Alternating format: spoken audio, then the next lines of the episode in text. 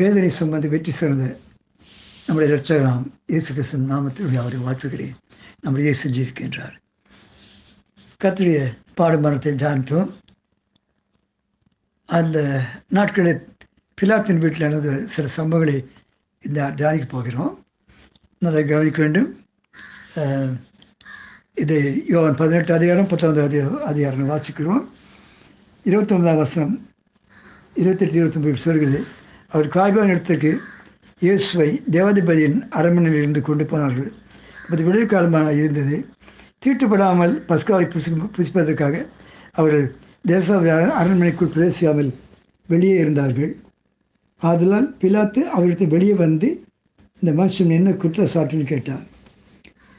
இயேசு கிறிஸ்து பிலாத்து கேட்ட 8 கேள்விகளை கேட்க போகிறேன். அது நம்மையும் கேட்பதாக இருப்பதாக. 8 பேர் வேகமாக தியானிப்போம்.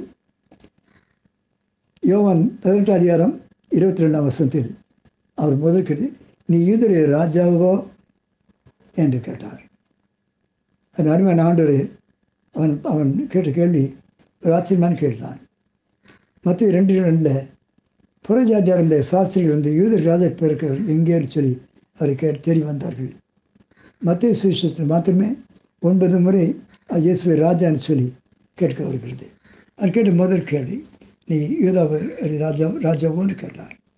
ரவீந்திர ராஜா வந்த உலகத்துக்கே ராஜா முன்னால் நிற்பதை மறந்துவிட்டார். அடுத்து கேட்ட கேள்வி நான் யூதனா அந்த யூதனா கேட்பது ஆண்டை பார்த்து அவன் கேட்டது என்றாலும் நியாயத்திற்கு வேண்டாக இருந்தது. நீ ராஜாவா என்று நான் யூதர் ராஜாவா நீரா அப்படி சொல்கிறேன் அல்லது வேறாக சொன்னார்களா? அதற்கு நான் சொன்ன வார்த்தை நான் யூதனா. இந்த வார்த்தை ஒரு ஆச்சரியமான வார்த்தை. அது 35 நான் யூதனா என்று கேட்டார். அவன் யூதனில் தான். ஆனால் இயேசு காட்டி விடும்போது யூத முறைப்படி அவன் தன் கேள்வியை கழித்தான். உபாவம் 26:6 யூதர் தான் ஒரு பாவத்துட்டு வெளியே வரவேன்னு சொன்னால் ஒரு ஆட்டுக்கடாவை பலி கொடுத்து அதுமேல் தன் கைகளை கழுவ வேண்டும். அவன் யூத முறை இப்படி தான் கர்த்தரை கை கழுவி வெளியே அவர் தப்பித்து கொண்டான். 3வது கேட்கிறான், நீ என்ன செய்தாய்? 18:35 நீ என்ன செய்தாய்? ஒரு அழகான கேள்வி தான். கர்த்தர் செய்த நன்மையில் எவ்வளோ பெறுது. மத்திய 9:35 அவர் சகல கிராமங்களிலும் பட்டந்தோறும் அவர் பிரவேசித்து சுற்றி நடந்து பிரசங்கித்து பிசாசும் பிடிந்தவர்கள் விடுதலையாக்கி வியாதிகளையும் நோய்களையும் சுத்தமாக்கினார் என்று. ஆகையினாலே நீ என்ன செய்தாய்? நம்முடைய நன்மை ஒன்று தவிர வேறு செய்து அன்றைக்கு சூனியங்கள் சொல்வார்கள். எதோ பேரை வச்சு செய்வார்கள். இயேசு பேரை வச்சு சூனியம் வைக்க முடியாது. அவர் புண்ணிய தெய்வம். அவர் புண்ணிய தெய்வம் நன்மை மாத்திரம்தான் செய்வார். கர்த்தருக்கு மை உண்டதாக. அந்த நீ என்ன செய்தான்னு கேட்டான். அவர் சொன்ன வார்த்தை நன்மை செய்தேன் தான். மீண்டுமாக அவன் கேட்கிறான், அப்படிதான் நீ ராஜாவோ? நீ ராஜாவோன்னு கேட்கிறான். கர்த்தருக்கு மைமை உண்டாகட்டும். யூதருக்கு ராஜா கேள்வி கேட்டவன் கர்த்தர் அவருக்கு சிலுவையின் மேலே 4 காரங்களை எழுதி வைத்தான். யூதருக்கு ராஜாவை இது இவருக்கு யூத ராஜன் 3 பாஷையிலும் எழுதி வைத்தான். அடுத்தது சத்தியமாவது என்னென்று கேட்கிறான். கர்த்தருக்கு மகிமை உண்டாகட்டும்.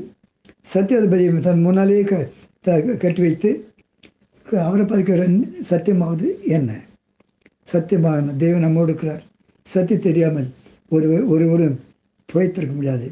யோவான் 14:6 நானே வழியும் சத்தியமும் ஜீவனமாக இருக்கிறேன்னு சொன்னவர் அங்கே இருந்தார். சத்தியமாவது என்னன்னு கேட்டார்.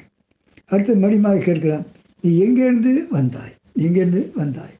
கர்த்தருடைய வார்த்தைப்படி எங்கேயிருந்து வந்தாய்? வான் தேர்ந்தது ஜீவப்பம் நானே என்று சொல்லி கர்த்தர் யோவான் 6:51 சொல்லு நானே வான் தேர்ந்த ஜீவப்பம் நானே சொல்கிறார். நீ எங்கேருந்து வந்தாய்? நீ கர்த்தருக்கு மைமோண்டா. நீ எங்கேருந்து வந்தாய்?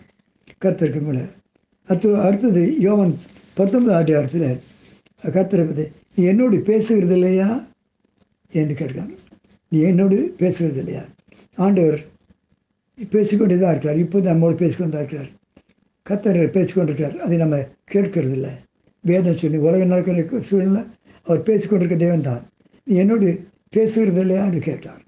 எல்லாருமே அதே அப்படியே கர்த்தர் உலகத்தை பார்த்து பேசிக்கொண்டிருக்கிறார். எனக்கு ஒரு கிடைச்சி இந்த காலத்திலாவது நீ பணம் திரும்ப மாட்டான்னு சொல்லி கேட்டுக்கொண்டிருக்கிறார். மூன்றாவது கடைசியாக கர்த்தருக்கு மகிமை உண்டாகுது. அடுத்தது நீ என்னோடு பேச சொல்லி அதே 19 வருஷத்தில் உன்னை சிவில் அறையவும் எனக்கு அதிகாரம் உண்டு, உன்னை விடுதலை பண்ணுவதற்கு எனக்கு அதிகாரம் உண்டு பேசுகிறார். அவன் கேட்டு 8 கேள்விகள் அவனை நெருங்கி பேசினான். எனக்கு அதிகாரம் உண்டு சொல்லி தான் அதிகாரம் பேசினான். கர்த்தர் வார்த்தை சொன்னார். பரலோகத்திலிருந்து கொடுக்கப்படாதிருந்தார் உமக்கு என்மேல் எந்த அதிகாரம் இல்லை என்று வார்த்தை சொன்னார்.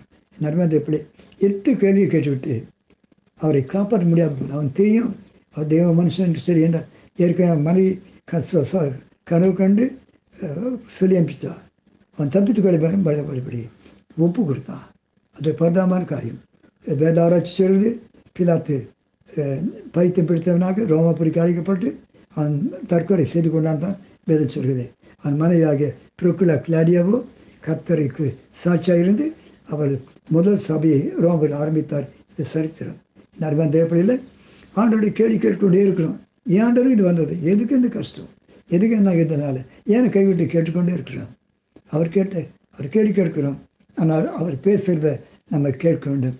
நான் இதை உலகத்தை முடிப்பதும் சதா நான் உங்களுக்கு சொன்னவர் இந்த கொரோனா வியாதி சமைத்து தீமை தேவைப்படையில் மேலே வராபடி பாதுகாத்து நான் வழிநடத்த வல்லவராக இருக்கிறார். ஆகிய ஈஸ்டர் கொண்டாட போகிறோம். இந்த மேல நாடுகளில் குற்றமாக செய்யமோ ஒன்றும் நினைக்கவே மாட்டாங்க. ஈஸ்டர் போது பண்டிகை சொல்லி ஆடி குதித்து ஈஸ்டர் பண்ணி அது சொல்லி விருந்து தான் செய்வாங்க. நாம் உயிர்த்தந்த ரசம் ஏற்றுக்கொண்டு நின்று அந்த உயிர்த்தந்த வல்லமை எடுக்கும்படியாக இதை கேட்டு அத்தனை பேரும் சொல்கிறேன். உயிர்த்தந்த வல்லமை உங்கள் அனைவரும் மாதிரி இருக்க வேண்டும்.